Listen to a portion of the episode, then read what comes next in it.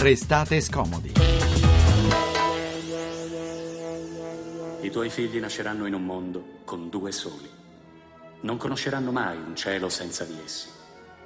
Potrai raccontare loro che ricordi quando il cielo era nero come la pece, senza stelle, e la gente aveva paura della notte. Potrai raccontare loro di quando eravamo soli, quando non potevamo indicare la luce e dire a noi stessi, c'è vita lassù. Un giorno i bambini del nuovo sole incontreranno i bambini del vecchio sole. Credo che saranno nostri amici. Potrai raccontare ai tuoi figli del giorno in cui tutti guardarono in alto e si resero conto che noi siamo soltanto inquilini di questo mondo e che il padrone di casa ci ha fatto un nuovo contratto di affitto. Siamo solo inquilini, era 2010 l'anno del contatto, è la lettera del comandante della missione che scrive al figlio prima della propria ibernazione, perché noi come tutti siamo veramente colpiti dalla scoperta di questo pianeta così simile alla Terra per temperatura e per dimensioni, solo che è vecchio un miliardo e mezzo di anni più di noi e questo comunque ci potrebbe permettere di capire come rischia di andare a finire anche la nostra storia. Buon pomeriggio a tutti voi da Noemi Giunta e da Francesco Graziani. Ci sono però storie che riportano drammaticamente con i piedi per terra, come quella della signora che è stata trovata morta nella sua abitazione in provincia di Trieste, dove per 12 anni nessuno l'aveva cercata. E poi la missione quasi di impotenza da parte dell'uomo più potente del mondo, il presidente Obama, che dopo l'ennesima strage nel suo paese dice ho perso la mia partita sul controllo delle armi. E chiuderemo con un contrasto molto netto tra la distruzione dei siti archeologici perpetrata dall'ISIS e la cultura islamica e pre-islamica che invece sarà in mostra in tutta la sua magnificenza alle scuderie del Quirinale qui a Roma. SMS come sempre al 335 699 2949 restate scomodi chiocciolarai.it per le mail. Clunky Love di Royce Wood Jr.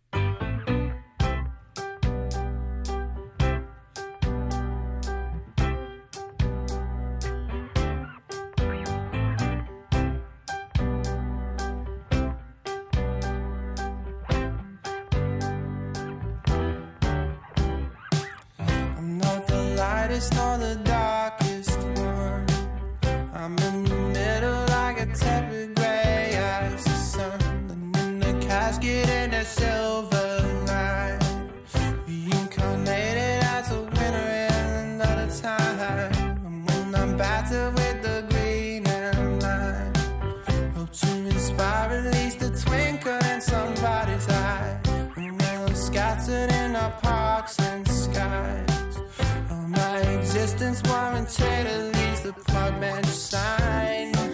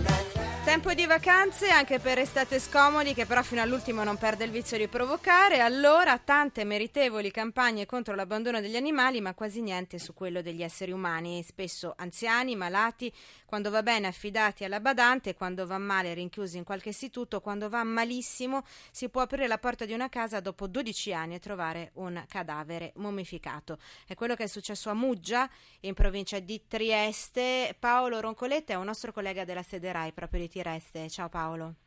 Buona giornata. Allora, tu hai seguito questa triste storia, dacci qualche dettaglio in più. Abbiamo avuto pochi minuti fa dettagli in più da parte dell'assessore comunale alle politiche sociali Loredana Rossi. In pratica abbiamo ricostruito quello che si è saputo degli, anni, degli ultimi anni di vita della signora Maria Grazia Sasso. La donna che dal 2004 viveva in quell'appartamento a Moggia che era di sua proprietà e faceva la spola tra Moggia e Nizza dove aveva altre proprietà, quindi non aveva problemi economici, aveva chiesto aiuto ai servizi sociali del comune di Moggia e al Dipartimento di Salute Mentale. Eh, era seguita da queste strutture assistenziali e lo è stata per circa due anni. Dal 2006 la donna non ha più risposto al telefono.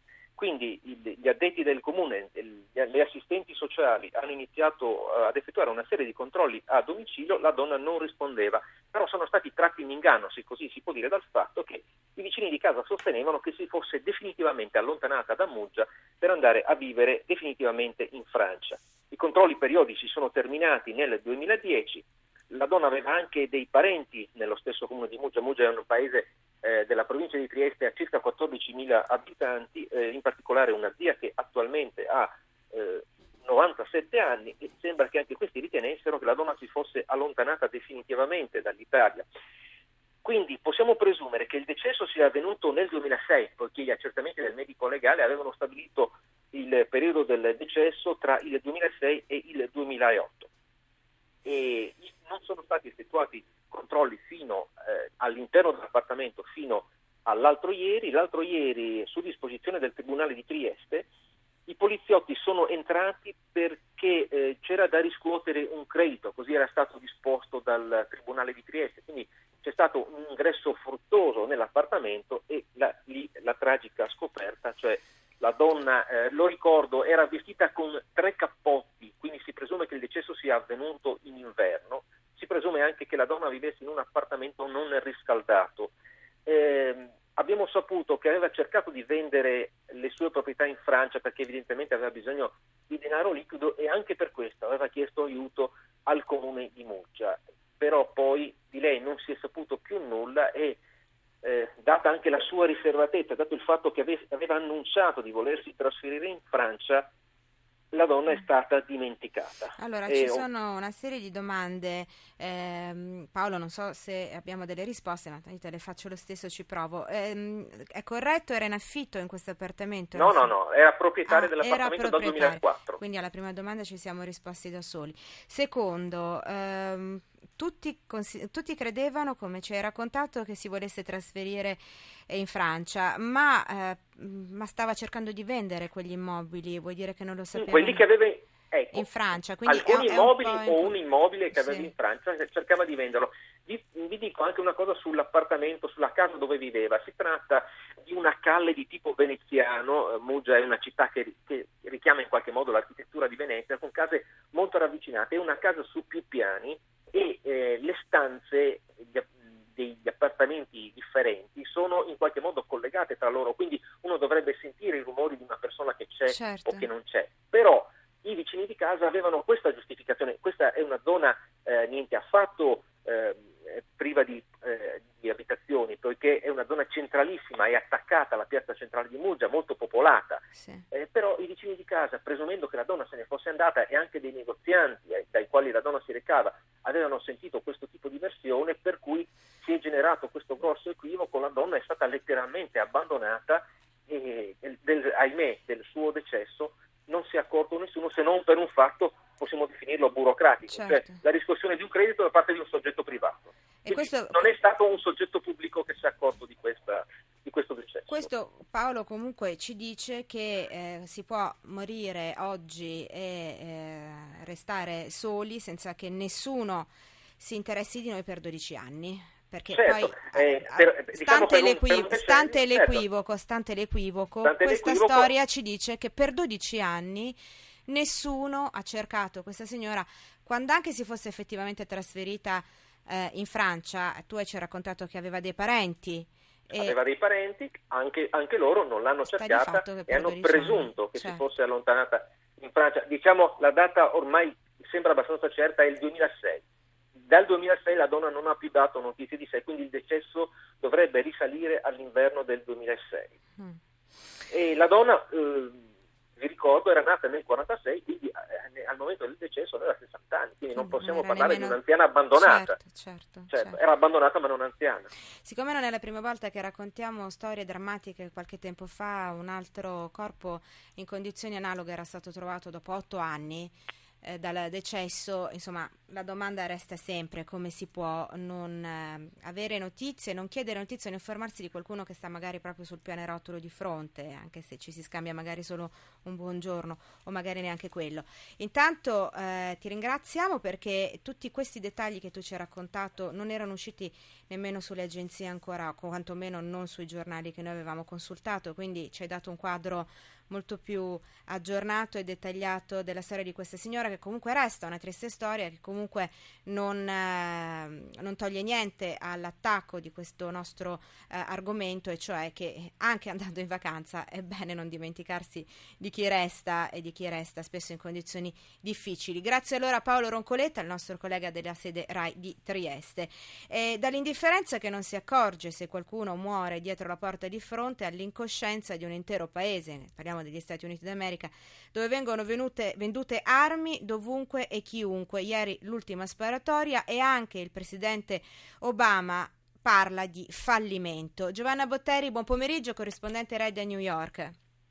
Parlo di fallimento perché eh, questo presidente non, non è riuscito nemmeno dopo i funerali di 24 bambini quando avvenne la strage di Newtown Sì. a convincere non gli americani, perché attenzione, l'opinione pubblica americana è ampiamente convinta della necessità di eh, varare una legge che in qualche modo regolamenti la, la vendita di armi. Nessuno pensa eh, di abolire il mitico secondo emendamento che permette di essere armati, ma soltanto di fare in modo che le armi non finiscano eh, in mano ai criminali, ai matti, agli instabili, a chi insomma non dovrebbe averle. Il problema è il congresso. Il Dovrebbero congresso venderle che- agli psichiatri, quindi.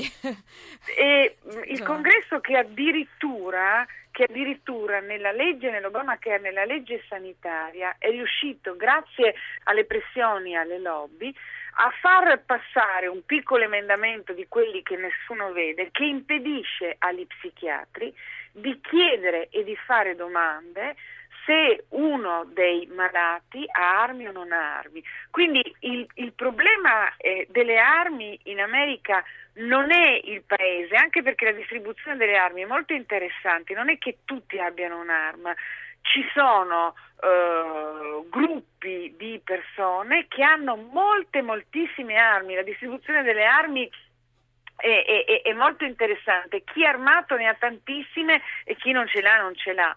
E non è riuscito a rompere il muro delle lobby del congresso.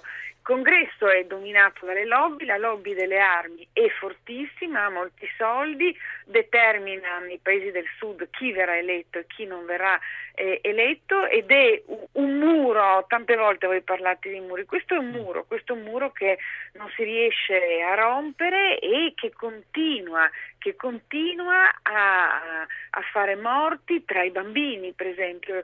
Il New York Times ha una piccola rubrica in cui ogni giorno racconta i bambini uccisi dalle armi. I bambini, non parliamo della strage eh, della Louisiana, eh, di questo cinema della Louisiana in cui eh, la persona ha sparato, ha ucciso e poi si è suicidata, un, un chiaro caso di di, di problemi mentali, di, di difficoltà di adattamento, parliamo delle morti quotidiane che non arrivano sui giornali che non arrivano oramai perché sono consuetudine, una strage continua che non si riesce a fermare, che non si vuole fermare. Quindi non ci resta che aspettare la prossima tragica notizia. Purtroppo anche nelle parole del Presidente Obama c'era anche di rassegnazione, chissà. Grazie Giovanna Botteri, corrispondente RAI da New York. Un abbraccio per questa stagione e ci salutiamo Giovanna. Grazie. A settembre. A settembre.